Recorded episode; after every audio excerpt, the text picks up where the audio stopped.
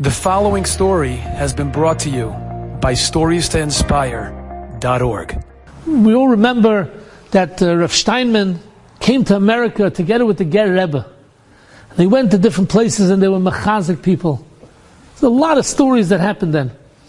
But there was a remarkable story that happened when they came back to Eretz Yisrael.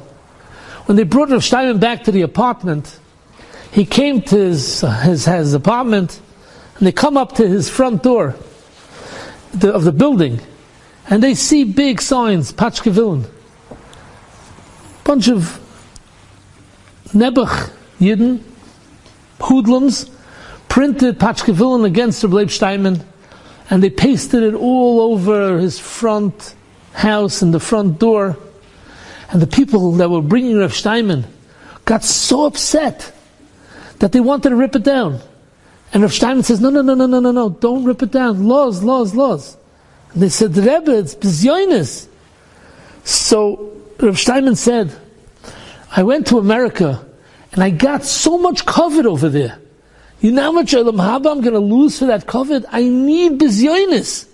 I'm so happy. And look, HaKadosh Baruch Hu brought the bizyonis right to my door. I didn't even have to go look for it.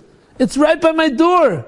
He says, if a person would know how much bizyonis, every drip of bizyonis is worth in Olam Haba, people would buy it full price. They wouldn't get enough of it in this world. It's such a special zach. And it's a chesed that HaKadosh Baruch Hu gave me to have this bizyonis, and I'm, I'm, it's making up for what I, what I got the COVID, and I'm happy to have the bizyonis. Viter. Another story I saw with Rav Steinman, one morning after he was davening in Itzkowitz, Vesikin, the Hanetz Minyan, he sees a Yid very, very tzabrochen, thinking, very fatumult.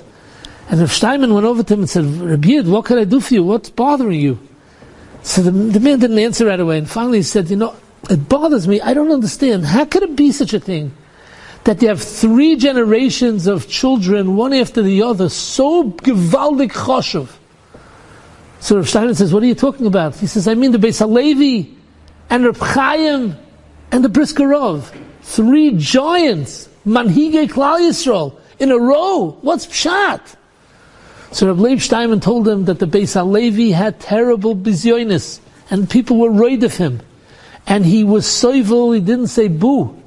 And because of that, he was Mavra Midoisav and he was Mavater on his covet. HaKadosh Baruch Hu paid him back. It's a Pasha Tezach. And he said that he heard that the Chofetz Chaim, B'Soif Yomov, was also Mispalel for Yisurim of Bizyonis.